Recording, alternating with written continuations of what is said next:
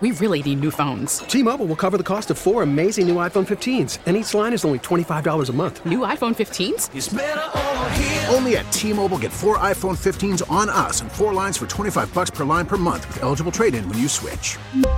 Minimum of four lines for twenty-five dollars per line per month with auto pay discount using debit or bank account. five dollars more per line without auto pay, plus taxes and fees. Phone fee at twenty-four monthly bill credits for well qualified customers. Contact us before canceling account to continue bill credits or credit stop and balance on required finance agreement due. thirty-five dollars per line connection charge applies. See T Mobile dot com. Derek Henry is running right through some of the best defenses in the N F L. one hundred eighty plus rushing yards at Houston, at New England, at Baltimore. Imagine what he was like as a high school athlete. five hundred plus rushing yards in one game. One man who covered him shares the insights here in just a minute. And Luke Kuechly, shocking our friends in Charlotte, North Carolina. We'll hear from W F N Z on the retirement of the greatest Panther in franchise history. He's a Hall of Famer after eight years. And how would you like to be remembered? Some incredible quotes about the man, more so than even the linebacker. Home and Home, a radio dot com sports original. We're brought to you by ZipRecruiter. Check them out. The smartest way to hire in twenty twenty at zip recruiter dot com slash enter. A lot of sports discussion to come in the next hour, but we start this half hour with a discussion of the Democratic presidential debate last night. The field continues to narrow. It was massive. What do we have? twenty plus candidates, and now we're down to six. A lot has been made of the fact that there is no minority representation on that stage. That is certainly unfortunate, but it is what it is. Clearly, it is the voters who are deciding this. It is not the networks. It is about who is raising money. It is about who is getting the numbers. And Ross Tucker, it was about one question last night. It was the battle of the sexes, always raging in sports, in politics, in every office building in the country. And the question was, can a woman be elected president of the United States? That question arises because a report from C N N suggests that Bernie Sanders told Elizabeth Warren that he didn't think a woman could be elected president. What do you say, sir? Uh, number one, I say very little about politics. That's that's number one, as you know. But number two, I, I'm a little confused because, I mean, didn't Hillary Clinton get like that close to winning? Like, I, I don't know why he would say that. If Hillary Clinton didn't have that whole email scandal or whatever, she would have won, I think. So I, I don't understand. I'm sure I'm missing something, and you'll enlighten me right now. But as a uh, very impartial, apolitical observer, I would say I don't really understand it because Hillary Clinton almost won, arguably should have won, if there was no scandal or the media attention hadn't been so focused on her emails or whatever. She probably yep. would have won. So I don't get it. Well, I'm a numbers guy, and let's not forget, she did win in many regards, more than two million more popular votes than Donald Trump had. If it weren't for this system we have called the Electoral College, she would be President Hillary Clinton at this moment. But I do see what Bernie was trying to to discuss or try to get out there in the open. And I don't think Bernie Sanders and I look, I'll just be honest right here. I would never in a fucking million years vote for Bernie Sanders. I think the economy would would explode and would step off the edge of a cliff. I don't think we can afford any of his p- policy proposals. But sorry to weigh in with my politics there. I do think there is an issue with women running in politics in general. And I see it in my own home. I see it out there in my community. Women are much tougher on women than are men. I don't think it's because of sexism. I think it's women are much harder on female politicians than they are on men. We talk a lot about experience with women, and we don't do that with men. Um, I think I hear women all over town say, oh, she seems nasty to me. She seems cold or rigid. You don't hear those things said about men. They're professional. They're tough. They're business-like. Women are nasty. Women are bitchy. Men, women are are harsh. And so, uh, and that's judged by women. I think it is going to be very, very difficult for a woman to win the Electoral College. I do think it'll happen. I think Nikki Haley has a distinct uh, shot at becoming a president sometime in the next twelve or sixteen years, the former South Carolina governor, who will at some point want run as a Republican. Um, so, yeah, do, do you see that ever? I know you don't get into politics a lot, but do you think women are just tougher judges on women altogether? Uh, so, first of all, there's no question about that. I totally agree on that. And number two, there will be a woman president. I mean, I don't know when it'll be, but no there question. will be a woman president at some point, and I would guess in the not too distant future. Uh, but yes, I do see it. You know, I guess I'm surprised by two things, Dave. I am surprised that women are as hard on other women, like Hillary Clinton, for example, as they are. And I'm also surprised, frankly, that women are as forgiving towards men like Donald Trump in some instances as they are. You know, not to get too far down the line, but I guess I thought when, when the audio came out where Donald Trump said he would grab her by the you-know-what, yeah, I guess I thought that that would be like a huge red flag for women, like just disgusting. I could never vote for him. But some of the women I spoke to, it didn't bother them as much as I thought it would. I was kind of surprised. Wholeheartedly agree with you there. And, and you can expand on that. The, the affair with a porn star just after his wife had children, the affair with a Playboy playmate. Um, I agree with you. And, and I see this in other walks of life. In my profession, um, women can't seem to climb the mountain as nightly news broadcasters. Now, Nora O'Donnell, who, who works at C B S, does the nightly news every night at six thirty. And if you want my actual opinion, I watch her most nights. Think she is a fantastic talent and the best out there. And all I hear is other women say, oh, she seems cold to me. She seems harsh to me or nasty. And I said, would you ever say that about a dude? And, and they wouldn't. They just wouldn't. And Nora, it's showing in the ratings that maybe women just aren't ready to even watch a woman deliver the news every night, even though this one is fantastic. And the fact that she's tough is one of the reasons why I like her. But whatever. We'll see where this goes in the months ahead, as the twenty twenty election is going to be a fascinating, one, a fascinating race. One thing we will not see ever again in twenty twenty and beyond is Luke Kuechly. Luke, ever play again? He retires at the age of twenty-eight after eight N F L seasons. Uh, some are debating, is he a Hall of Famer? Let me just answer that question. Abso-freaking-lutely. Seven years, a Pro Bowler, seven years, and either at first team or second team, all pro, the best at his position for eight years, and you could argue over the course of a decade. Um, he has had five concussions, and that looks like the reason. Luke Kuechly is calling it a career. He's a former Defensive Player of the Year. one thousand ninety-two tackles in those eight years. That is first in the sport. Again, that is a Hall of Fame resume, no longer, no, no matter how long you actually played the game. What made this so unique was how other players will remember him, and you hear the human being Luke Kuechly is and how difficult this decision was for him, how gut-wrenching it was deciding to hang it up. Listen to Kuechly on this video that the Panthers put out on Twitter last night.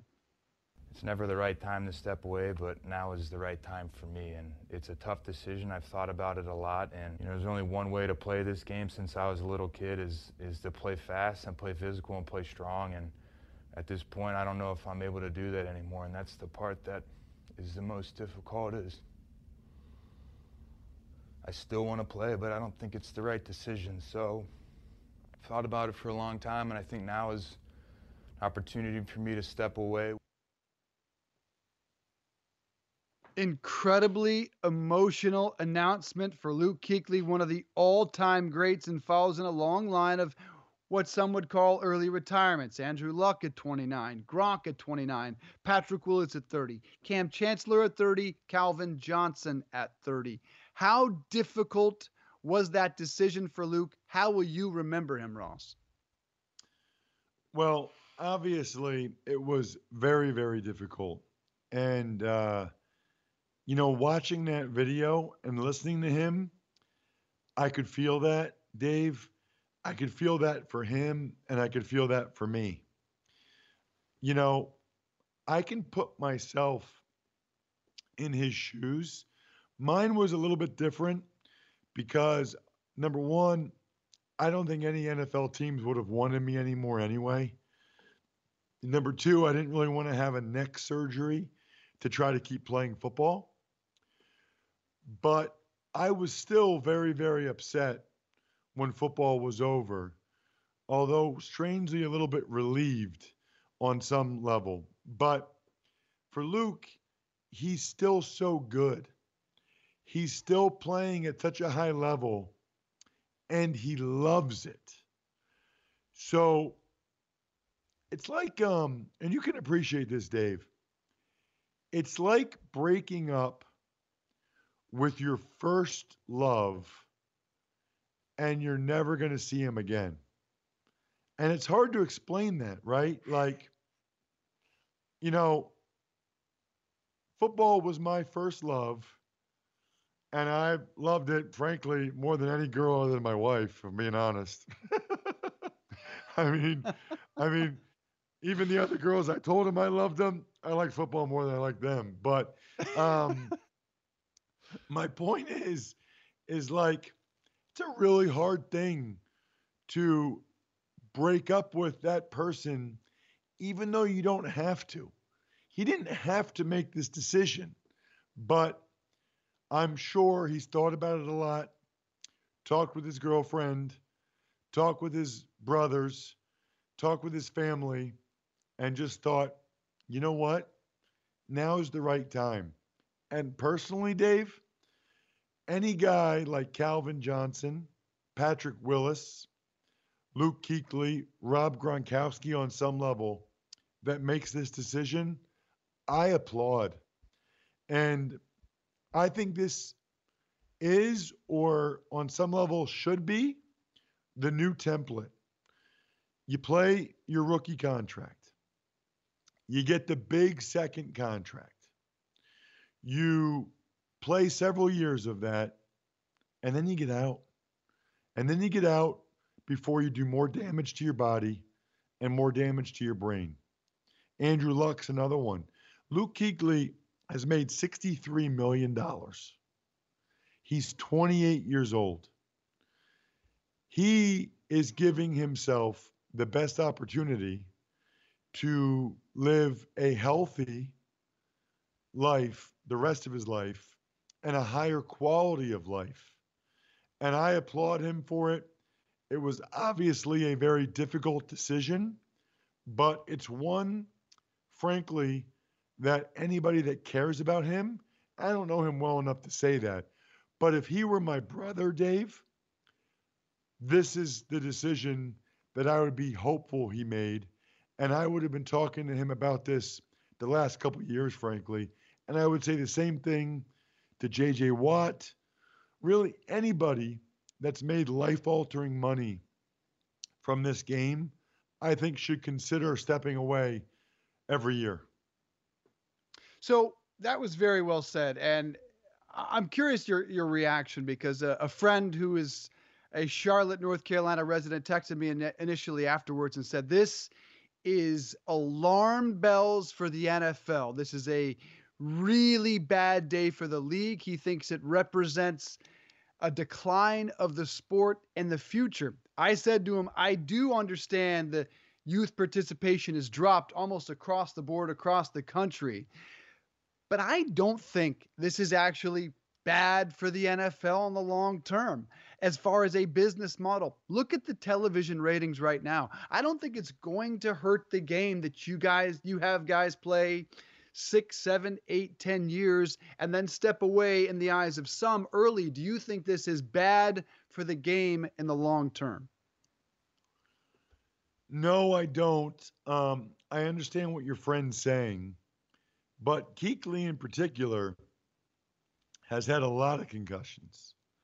So I think what's more alarming would be if people chose not to play college football, or if college football players chose not to play in the N F L, but grown men who made sixty-three million dollars saying, you know what, I don't need this anymore, and moving on. And that's been happening since Jim Brown retired when he was thirty. You know what I mean? Like, mm-hmm. Now back then it was just for orthopedic issues, but this has been happening for a while. I think Chris Borland is more concerning than Patrick Willis, Calvin Johnson, Luke Kuechly, because as great as Luke Kuechly is, and as much as we love him, we won't talk about him once next season. No one will say, man, where's Luke Kuechly? I wish Luke... It just, it just keeps going. The game just keeps going. Mm-hmm. You know, Antonio Brown didn't play this year, Dave. He's arguably the best receiver in the league. He didn't play. Guess what? Ratings were up across the board. Nobody really missed him. I mean, maybe the Steelers did a little bit, or the Raiders, or the Patriots, but you get my point. If Antonio Brown wasn't a lunatic on social media, we wouldn't even talk about him. We wouldn't even think about the fact he's not playing anymore. It's truly incredible. The N F L is a freight train on the tracks, and no matter who jumps off, the train just keeps going. It doesn't care who gets off, when you get off, or why you get off. It just keeps going. Agree with that wholeheartedly. I think it will not hurt the game long term, but we will see, because those youth participation numbers are down across the country. Now, there's another question that immediately struck me after Luke Kuechly called it a career, and it's, how do you want to be remembered? Do you want to be remembered for who you are as a person, or what you did professionally? And this is a question that I wrestle with just about each and every day of my life, and probably a lot of you do out there as well. Should you put your emphasis on your career or how you are at home? Can you balance both? Can you be remembered as both a wonderful human being and as a hardworking, successful professional? Well, for Luke Kuechly, clearly that answer is absolutely yes. Listen to some of these descriptions. Christian McCaffrey, not just the best player I've ever seen, but the best person I've ever met. Torrey Smith, called him one of the best players that I've ever seen, and the greatest human I've met. Jonathan Stewart, one of the most pure and authentic people I've met. He was a great teammate and friend. Thomas Davis, best teammate I've ever had on any level. Derek Anderson, one of the best humans, friend, teammate anyone could ever want. That is all any player or any human being should want in terms of what their legacy is. We all know he's a great football player. He's a Hall of Famer, hopefully on the first ballot, if that distinction matters. It certainly made me think about my own legacy and what is more important at the end of the day, how you are remembered as a human being. I think it was a bit of a wake-up call for me, honestly, Ross. I don't know about for other people, but what matters most to you? Do you ever wrestle with that in terms of what people will remember you as, a great human, or, or would you rather value your professional success over personal? I think um, I think when I when people remember me, I just want them to think probably the best looking three hundred twenty pound guy I've ever seen. Probably the, you know, really should have been a plus a plus size model for years. No, you know what? It's funny because either today or tomorrow, we're going to talk about Arthur Smith, the offensive coordinator for the Titans. But there is no question, Dave, what really matters is, in my mind, what your friends and family think about you, right? Like, my mom what she thinks of me as a son, what my wife thinks of me as a husband, what my kids think of me as a dad, that is so much more important than anything else in life. It's not even worth talking about. Do I do I want people, you know, to to think I to to, to enjoy me on on the radio and television? Sure. Do I want people to appreciate, you know, how hard I played and what I was able to do football? Sure. And and really, we talk with our daughters all the time. The most important thing to us is that you are kind and that you are a good person. And mm. I'd like to think that I am. I certainly hope that people feel that way about me. But I don't know, Dave. I mean, sometimes like I look at my father-in-law, he's unbelievable. He's like a he's like a top five human being I've ever met. And so, you know, I, I'm just not that nice. Like, I'm trying, but I'm not that unselfish. You know what I mean? Like, I I'm trying to yeah. be the best I can, but um, it's incredible to hear what people said about yeah. Luke. I mean, I, I was with a teammate yesterday, and the first thing he said to the guy I was talking to was, Ross is the dirtiest guy I ever played against. So I was thinking, I was thinking when I retired, or like if I retired now with social media, I'm wondering what guys would say. There's Ross, the dirtiest son of a bitch I ever played with. On your tombstone, my friend. I think a lot of people chase professional success, certainly a lot of people I know, and they don't think enough about how they will be remembered personally. Luke Kuechly was a wake-up call to me that you can be remembered as both a tremendous professional and a wonderful human being, that you can concentrate on the professional and the personal. You might not be a Hall of Famer and remembered as the greatest teammate at any level, but a bit of a wake-up call for all of us, no matter what our profession is. How do you want to be remembered when it's all said and done? How do they remember him in Charlotte, North Carolina? Let's quiz- quickly listen to our friends at W F N Z on their reaction to the retirement of Luke. I was not expecting to have to do this show uh, in two thousand twenty. It is, I mean, in some ways good that, you know, we're doing this and Luke is able to uh, step away from the game and not have this game destroy, you know, his ability to enjoy life moving forward. But it's also sad. As a Panther fan, I'm sure y'all are feeling the same thing. We're never going to get to see him play again. So I just want to say it's been like ten to eleven hours. I'm already on the third stage of grief. Um, I've been I've, through, I've been through the denials. I'm mad as hell, and like I'm trying to bargain. Like maybe maybe Tepper can, can pay more money, or maybe he'll come back if like it takes a year off. Or I'm in the bargaining stage right now. I my wife is laughing at me because I shed a tear. I just I feel like a jilted lover, and I don't understand. Man, he is truly one of the great middle linebackers of all time. He is on the short list, in my opinion. It's kind of a sad day. Um, I, I, uh, gosh, you know, I don't really know, hardly know what to say. I, I do feel like that Barry Sanders, like Jim Brown, you know, what, what could have been. I think he's the best player ever to play for our Carolina Panthers. Uh, I agree with you on that. I thought about this, Bone, like, you know, if there was something that I couldn't do radio anymore, how much it would kill me. I love doing this. Just imagine if you have something you love and you you have to, for the betterment of yourself, you have to walk away from it. That's hard, man. So what he's going through has to be really hard.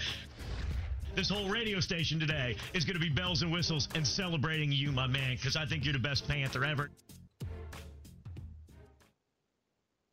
So our friends at W F N Z in Charlotte, North Carolina, get them anytime on the radio dot com app. Imagine having to quit something you love, even though every bone in your body says, no, I don't want to. Cheers to you, Luke Kuechly, one of the all-time greats at the position. We're going to take a quick break here. When we come back, what was Derek Henry like as a high school running back? He is dominating the N F L right now. and he actually was about that size and speed in high school. That must have hurt. A man who covered him in the Jacksonville area joins us after the break. It's a new year, folks, and you want to keep growing your team, but you need the right tools to help you hire, stay streamlined, stay efficient. That's what you got to do in twenty twenty. That's what we're seeing all across the N F L, hiring new coordinators like Joe Brady, hiring the best people to improve your team at every position. That's what ZipRecruiter does. And you can check them out for free and use their services at an exclusive web address. It's ZipRecruiter.com slash enter. They make the process easy. How? Well, applications come in. They analyze each one. They spotlight the top candidates so you never miss a great match. ZipRecruiter is so effective, four out of five employers who post on ZipRecruiter get a quality candidate through the site within the first day. Again, you can try ZipRecruiter for free. Write it down. ZipRecruiter.com slash enter. It is ZipRecruiter.com slash E N T E R. They are, without a doubt, the smartest way to hire. Highly recommend you check them out in twenty twenty. Derek Henry, the high school running back, after a break.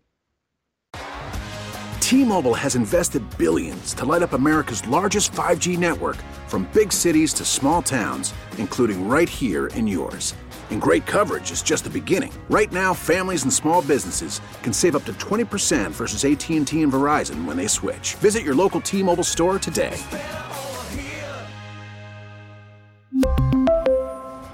Plan savings with three lines of T-Mobile Essentials versus comparable available plans. Plan features and taxes and fees may vary. After the end of a good fight, you deserve an ice-cold reward.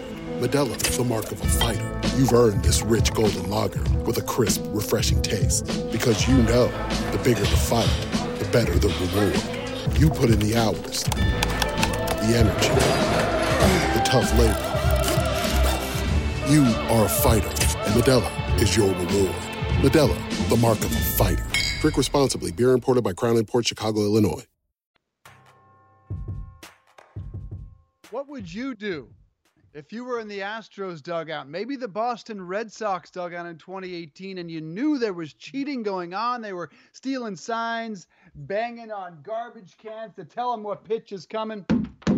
What would you do? Would you participate? Would you not participate? Or would you sound alarm bells and tell the league? We asked you at R D C, Home and Home. Please weigh in for us. We'll have those poll results in just a bit. But first, Derek Henry, one hundred eighty yards plus in three straight games on the road against Houston, at New England, at Baltimore. Just imagine what this guy was like to stop as a high school running back. It's a Hump Day Home and Home. We're brought to you by ZipRecruiter. Check them out, ZipRecruiter.com slash enter, the smartest way to hire. I'm Dave Briggs in Connecticut. Ross Tucker's in Pennsylvania. And our good friend Justin Barney is in Jacksonville, Florida. He is the sports editor at W J X T, who covered Derrick Henry as a high school running back. Justin, thanks for being with us. How would you describe Derrick Henry, this freak of nature, six three, two forty-five, forty-five forty, as a high school running back? As dominant as he is in the N F L, if you can believe that, uh, he was on, you know, from a high school level, he carried the ball four hundred sixty-two times as a senior, four hundred sixty-two times, and four hundred sixty-two times opposing defenses knew he was coming, and they still could not stop him. Uh, you know, the thing about Derek is you see him in the N F L, they said he was too slow to play the position. You've seen that he's not uh, too slow to play the position against N F L caliber players. He was like that again in, in high school. Just on a scale you cannot imagine. You know, the guys he's playing against is bigger than his offensive lineman, bigger than his fullback. I don't think there was a player on his line that was uh, even remotely the same size as him. So what we're seeing now on the, on you know the big stage, the N F L, what we saw at Alabama, Derek was was even better than that in high school, as you can imagine. You know, high school guys, um, at, at the, the blue blood programs have guys, you know, comparable to Derek's size. You know, the uh, the six two, six three guys, but those are. Those are not guys you see on a daily basis. And the guys Derek ran against, I mean, a lot of the times they were small guys. A lot of times they were uh, guys his size, you know, elite five-star players, and they still had trouble bringing him down. um, just a dominant force of uh, force of nature. I covered Tim Tebow in high school, and I liken Tim and Derek to what they did for their positions as a, as revolutionary. And um, you know, Derek's just fascinating to cover in high school. Great to deal with, great to talk to, and uh, great to be a front row seat to history we had. You know, Justin, it's interesting. I was reading one of your stories from when Derek was a senior, and it's crazy because some of the same concerns about his upright running style, lack of lateral agility that people had when he was in college coming to the N F L, they had even back in high school. It's kind of, it seems laughable now that there were concerns that he might not even be able to cut it in college. Yeah, you know, it's um, it's funny. I had a, uh, a conversation with his coach yesterday from high school, Bobby Ramsey, and he said, you know, it was really, um, it really disappointing, and and for Derek, I mean, he took it hard. You know, that colleges wanted to kind of flip him, flip his position from the, uh, running back to defensive end. And Derek is always, I mean, through through Pop Warner, through middle school, he was always a running back. So it it really um, turned him off, alienated him against some coaches and colleges because, you know, they wanted him to do something that was unnatural to him at the next level. And he said, you know, he's shown throughout his career that he could do this at a high level. I mean, he broke a record that was fifty-nine years old in high school football, um, maybe the most sacred record of all time, um, Ken Hall's rushing record. And, you know, there were questions that he still could not do it. And, you know, I think the knock on Derek was that he played a weak schedule. They they feasted on small teams and bad teams. And that that is uh, totally against the norm. I mean, Uh, he played Buford, nationally ranked Buford team on T V as a as an underclassman. You know, had a had a game there that was his closest game to to being held under one hundred yards, and he had, I believe, like an eighty-five yard touchdown late in that game um, against a team that is just a, an Atlanta powerhouse. And you know, Yulee at the time is still a, a building and rising program, and um, I think it I think it irked Derek to be listed as um, I think in E S P N recruiting Uh, rankings had him listed as an athlete. And I asked him before back then, um, you know, Derek, you're an athlete. And he said, what is an athlete? What is an athlete? I don't know what an athlete is. I mean, I'm a running back. I was born to play that position. That's what I'm going to be at the next level. And, you know, a lot of the colleges that came to recruit him, I talked, when I talked to Bobby yesterday, I asked him, I said, what schools were the ones that, that wanted him to play running back? And he said, four out of five. So the three schools that Derek Henry chose from on um, when he announced his decision Uh, on E S P N U back in um, back in the day, they got Alabama. He had Tennessee, he had Georgia, and he had Alabama, and those were basically the, the only three schools, maybe one more, that were going to allow him to play offense in, in college. So, you know, the Notre Dames, the Floridas, the Miamis, um, those guys all wanted him as as a linebacker, as a defensive end. Um, so, I think that you know, I think that goes maybe to poor scouting or or a guy who did not fit that norm of that shifty, small running back. You know, at the time, Kelvin Taylor at Bell Glades, Glades Day was um, the de facto back who was on that running that uh, that that track to beat Ken Hall's record.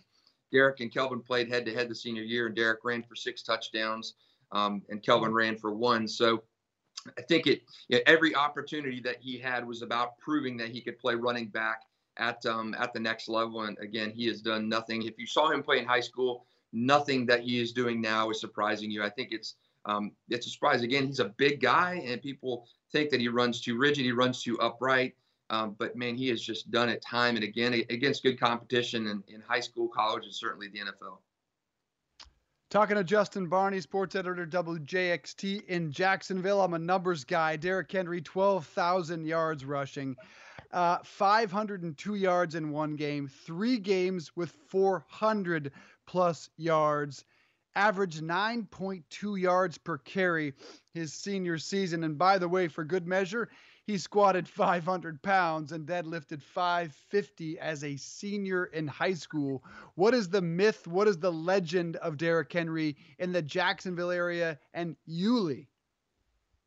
Yeah, you know, and, and people, I think the knock on Derrick too, back then, people thought he was so much, he was old. You know, the knock on Uh, Derek, when he was playing, was he's twenty, he's twenty-one years old. No, the kid, I mean, he didn't turn uh, nineteen until he was in college.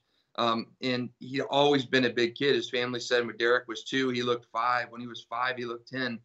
And that just, he was just a man child. He was, when you saw him as a younger kid and, and a kid in high school, he looked like he could have played in, in a, you know, late college or in N F L at that point. He was just, he's always been a physical specimen, a physical freak, and people never realized how fast he was. Yes, he was big. Yes, he ran uh, maybe taller than normal because he's a tall kid, but he was so fast. And, you know, again, I mentioned uh, Tebow early on. I mean, you know, the area has had two Heisman winners. Tim Tebow played at Nice from two thousand three to two thousand five, won a state championship there at a school with very, very little history. Derek got his team to the state semifinals as a senior. They ended up losing to Bowles.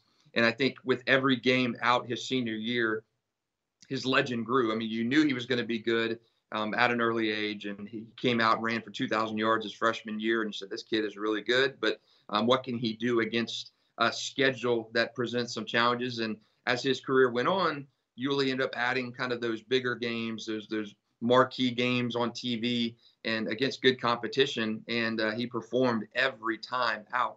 So, you know, I think in, in retrospect, Derek's, what he's done and what he's doing now has just gone and, and enhanced his reputation, which was already great around here. I mean, heck, they just uh, uh, unveiled a, a huge sign in Yulee, which is a tiny town, uh, was unincorporated for many, many years. So he is a, a hometown superstar, not only in Yulee. I mean, Yulee really holds tight to him because he's their own product. He, was, he wasn't born uh, and, and moved in uh, from somewhere else. He's homegrown.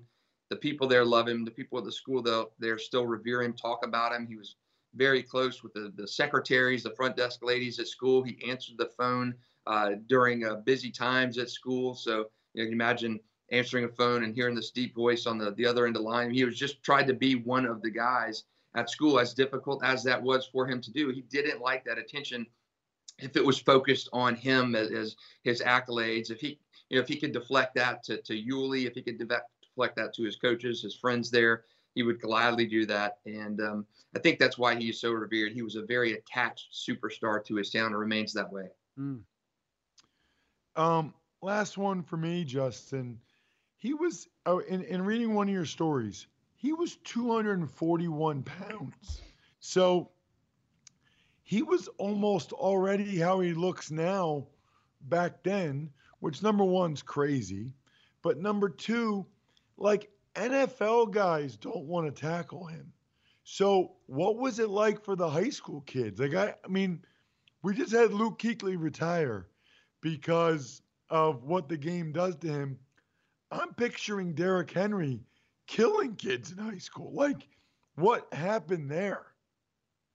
Yeah, it was, um, you know, I think the knock on, on Derek was, you know, he's such a big kid. He's never going to be able to Um, you know, bend the edge as uh, as college and the N F L potentially wore on. And for one, he was healthy and he was never banged up in high school. For a guy with that much mileage on him, you know, and Yulee did not throw the ball a ton. I think they had maybe seven hundred passing yards as uh, you know, in thirteen games Derek's senior season. So Derek was getting the ball every carry, just about. I mean, four hundred sixty-two carries uh, in a season is just staggering. He had a couple games with uh, fifty plus carries, which is just unheard of.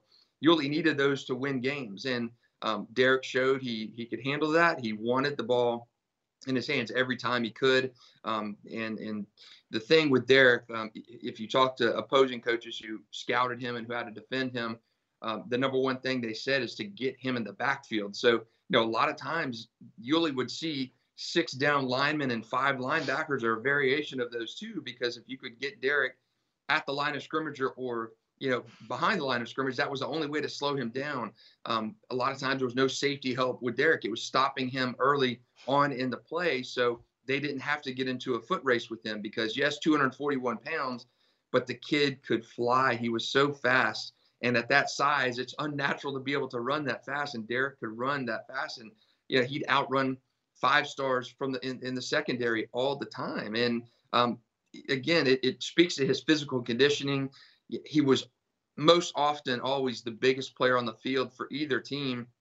And a lot of those teams they played were good teams. I mean, First Coast at the time in twenty twelve was loaded with, with talent. Um, Trinity Christian at the time, loaded with talent.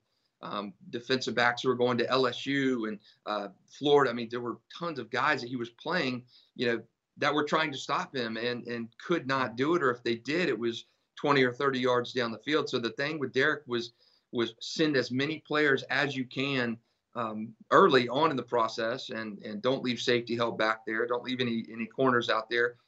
throw as many guys up front and, and challenge him to get past you. And uh, many times he did. And just like Derek Henry did over the weekend, he threw a touchdown pass at Yulee as well. Much longer, though, as I recall from seeing that video. A great video on YouTube for those who want to see it, at Max Preps. It's on YouTube. Shows Derek Henry as a high school player. Uh, talking to Justin Barney, W J X T. Quick question before we go, and it's about the Jacksonville Jaguars. Uh, retaining Doug Marrone, who's kind of pulled the reverse Matt Rhule, who's a program builder. It's gone the opposite direction for Marrone, eleven and twenty-one the last last two seasons. What's the local reaction at them retaining Marrone, and is there any sense of optimism in Jacksonville? Oh, it's, uh, I think there's different factions. I think there are people who, um, who really thought that this should have been a clean sweep with Tom Coughlin, uh, Doug Marrone, and Dave Caldwell, general manager, going out in a package deal. But I think as the, the season kind of hit its, uh, its, its tail end, there was a, a group that, Um, may have wanted to give Doug Marrone one more chance, and uh, you know, not as much with with Dave Caldwell as Doug Marrone, because um, I think a lot of people felt that that Tom Coughlin was the one that was pulling the strings uh, the last two years and um, made things um, a little bit uh, unsustainable for Doug as a coach. I mean, he was out there each week facing the brunt of the media, and um, I, I could tell from some of his pressers that um, he was a little. Uh, a little miffed that he was the one that had to continue to come out mm. week after week and answer these questions that he obviously wasn't um, making the calls on behind the scenes. So um, I think the the elimination of Coughlin was um, a big, kind of a big plus for fans and um, certainly per personnel in that building. Um, that, that Tom was made may have been the guy that was responsible for the issues with Jalen, with Telvin Smith retiring early, um, with Yannick Ngakoue possibly wanting to move on. So. Uh, yeah, I think the Tom Coughlin move appeased some people, but on the flip side, you see guys like uh, Ron Rivera getting fired, um, you know, Matt Rhule coming in from college. I think it's just been too too little for too long for Jacksonville fans, and it's um, yeah, I think right now with bringing Doug back, even though I think there was a, a segment of people who thought Doug um, should have gotten a chance, another chance to coach his team without the thumb and the micromanagement of Tom Coughlin. I think there was a, a little bit of disillusionment that, you know, teams like Carolina are going and hiring innovative, off, innovative offensive guys to um, to kind of inject some excitement and, and some points into this uh, this uh, this team. You know, the A F C Championship game a couple years ago was great, unified a town and, and a city, and um, just not being able to build off that. And in fact, going backwards these last two seasons, they've been terrible. Um, the Nick Foles signing backfired. Um, the offense was terrible under uh, John DeFilippo in terms of consistency.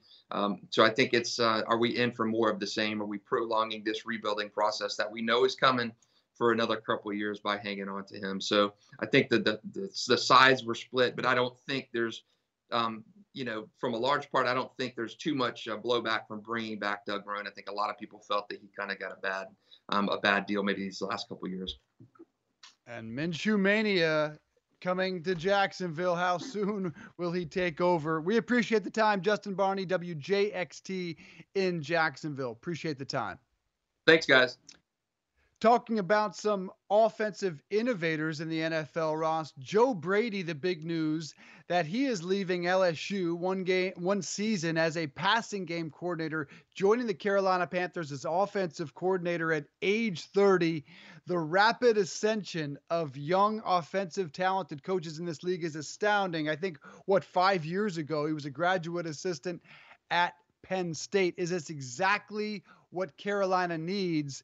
And did he have to strike while the iron's hot, though he's just thirty and wasn't even calling plays for Joe Burrow and L S U, was the passing game coordinator? All right, so Dave, you know, how old are you, forty-three? I am forty-three, sir. He He's thirty years old, and he just turned down three million dollars from L S U to go to the N F L instead, three million dollars a year from L S U to go to the N F L instead. How are you feeling about yourself right now? I think about this each and every offensive hire, coaching hire. Uh, it hurts me a little bit. That's one of the professions that I was really considering diving into. Never in a million years did I would im- imagine the rapid ascension of these young people. It it it, it is something that uh, I will forever regret not at least taking a crack at coaching. That's interesting. Yeah, I mean, look, it, it isn't, you know, in coaching, it's like these days, the younger you are, the better. And if you have a sweet beard or you're good looking, that helps too. You know who should be a, a coach? Lou Maloney. Lou Maloney should be an N F L offensive coordinator twenty years ago, maybe. I mean, it's just funny. Um, but Joe Brady deserves and gets a lot of credit for what he did at L S U. What I think is interesting, though, is I don't know how much of Joe Brady's success or how much of L S U's success was Joe Burrow, was Joe Brady, was Steve Ensminger. Like, it's hard to really know, right? So I find that interesting to see that they're in a situation where Matt Rhule evidently felt like it was primarily Joe Brady. And guess what? L S U did too. Otherwise, they wouldn't have offered him three million dollars. So they must know behind the scenes that Brady is the brains, Brady's the guru. Well, I'll tell you what, you want some backup for that? Paul Finebaum for E S P N covers the S E C. You won't believe this evaluation of the importance of Joe Brady, not just on the L S U program, but of the Heisman Trophy winning campaign of Joe Burrow. This is what Finebaum told our friends at W F N Z prior to the hire of Joe Brady. This is the description of the importance of a thirty-year-old who was not calling plays. From what you've seen in the one year at L S U, do you think this is a guy who moving fast would behoove him and that he could have immediate success jumping back to the N F L? I would. Uh, you know, there, there, there was, there was, there's two schools of thought. Uh, t- take the offer from, from Carolina or gamble and replicate this next year and then have your choice of, of any head coaching position. But, but quite frankly, I don't think it's a gamble at all. I would leave. Uh, and, and I think he's gettable. I mean, I, I know the reports of the extension are out there, but let me also tell you that, you know, the kind of money that they'll be paying him is ridiculously low for what he is capable of doing. Without Joe Brady, they are not celebrating the national championship. And quite frankly, I don't think Joe Burrow is the Heisman winner or the uh, presumptive number one pick in the draft. So, I mean, I think that goes without saying. Ross, I want your reaction to that on W F N Z from Paul Finebaum. Again, that L S U would not be national champions, that Joe Burrow would not be a Heisman Trophy winner, and would not be the presumptive number one pick if it weren't for a thirty-year-old who was not calling plays. Yeah, well, I mean, Finebaum is very connected to the S E C in particular and probably knows. I mean, let's be honest, Dave. I'll go back to what I said a couple minutes ago. Matt Rhule could hire a lot of people to be his offensive coordinator. The fact that he's hiring Joe Brady tells you that he agrees with Paul Finebaum. He thinks that Joe Brady was the biggest reason for Joe Burrow's success. Otherwise, he wouldn't have hired him for the Carolina job. And I think L S U feels that way with the money they offered him. And I don't know about the play calling or whatever. I think that's weird, though. Like, if he wasn't calling plays, what what did he do that was so great? Like, I, as a former football player, I, I would need a little bit more information. If he's not calling the plays, what is he designing that's so great? I mean, they got three freak show receivers. They got a quarterback that never misses a throw. I mean, he deserves a lot of credit. I don't know how much credit. Clearly, Matt Rhule and L S U and Paul Finebaum think a lot, but it seems like a little much to me the more I think about it, right? I mean, not calling plays. They've got crazy receivers. They've got an awesome quarterback. I don't know. It It is hard to know who's right, who's wrong. Chris Blair is the voice uh, the play-by-play guy of the L S U Tigers. He was on this program talking about the national title game. Here's what he said about the importance of young Joe Brady. I think he deserves a lot of the credit um, because that's what they were looking for. You know, last year they went um, with the offense, Steve Ensminger again, who's, you know, called more football games than than, than I'll ever imagine probably uh, in his thirty years as a college coach. Um, and he's got a trust with Coach O. So that trust makes Ed feel very comfortable. But they both agreed after uh, losing that game uh, to Alabama in Tiger Stadium in twenty eighteen that we can't line up uh, and just simply try to smash people out of our way and win football games. You might be able to do that eight, nine times out of the year because you're just bigger, stronger, and faster. And in fact, that's kind of where L S U was for uh, about seven years. So they decided we got to we got to do something about this. And, you know, I, I give Joe Brady a lot of credit because he brought the new principles, obviously instituted the R P O. Uh, he understands the way to attack a defense. And uh, when you watch L S U, and I mentioned the great receiving corps, it's great to watch the film because you see these guys run such great routes. They find the empty cushions or, or the vacuum, if you will, against defenses. And that's really a credit mm-hmm. to Joe Brady.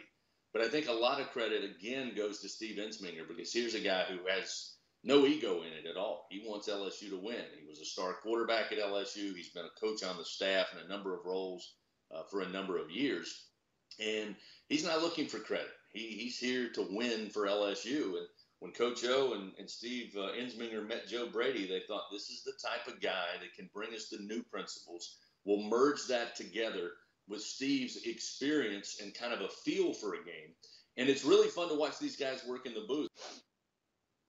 That's Chris Blair, the play-by-play voice of the L S U Tigers. Yes, Steve Ensminger is the offensive coordinator and was the man calling the plays for L S U. And we won't know, Ross, because, of course, Joe Burrow will be in the N F L. So you can easily see a drop-off regardless of who's calling the plays or who innovated the offense because Joe Burrow will be gone. Now, they're still going to have Jamar Chase, which is hard to believe we don't hear more about that.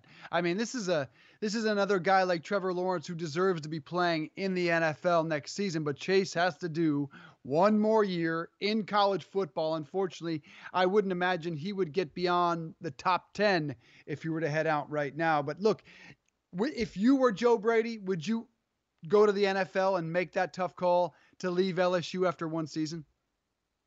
Yes, yep. I would. He, he made the right decision. Number one, Dave, recruiting for college football is a huge pain in the ass. It's nonstop. You, even when you're home at night with your wife, you're constantly on your phone texting or tweeting kids back, direct messaging them. It's it never ends. N F L, you don't have to worry about that. Secondly, there's really nowhere to go but down for him at L S U, right? Like yep. Heisman winner, number one pick, national championship. He has reached the pinnacle.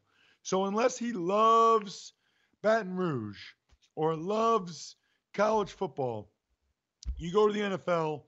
Matt Rhule got a seven-year contract. Matt Rhule's going to be the guy. And you get to go in there and grow as an N F L play caller. I think it's awesome. I think he made the right move for sure. And he'll probably be a head coach in the next five or six years if he continues that type of success. Now, we don't know who's playing quarterback for the Carolina Panthers. Not sure how Cam Newton recovers. Interesting decision he made. We have a very interesting coaching decision made to talk about tomorrow on the program. If you had a father who is worth not millions, not hundreds of millions, but billions of dollars, would you go into the coaching profession that requires long, grueling hours, little to no money to begin? The offensive coordinator of the Tennessee Titans, who you are writing about, Ross Tucker, on The Athletic, his dad, the founder of FedEx, and you will post that piece on The Athletic tomorrow. We'll discuss if we would make that type of decision instead of going into the family business or going to start from scratch in the coaching profession. Good discussion to have tomorrow on Home and Home. For Ross Tucker, I'm Dave Briggs. We will see you on a Thursday. Hey, everybody, it's Ross Tucker. Thanks for listening to the Home and Home podcast. Remember, you can watch or listen live every day from eight thirty to ten thirty a.m. Eastern Time, exclusively on the radio dot com app or on the web at radio.com slash home.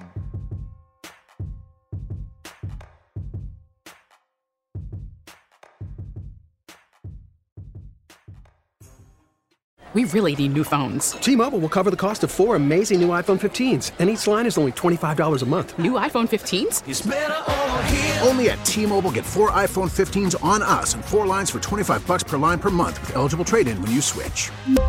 Minimum of four lines for twenty-five dollars per line per month with auto pay discount using debit or bank account. five dollars more per line without auto pay, plus taxes and fees. Phone fee at twenty-four monthly bill credits for all well qualified customers. Contact us before canceling account to continue bill credits or credit stop and balance on required finance agreement due. thirty-five dollars per line connection charge applies. See T Mobile dot com.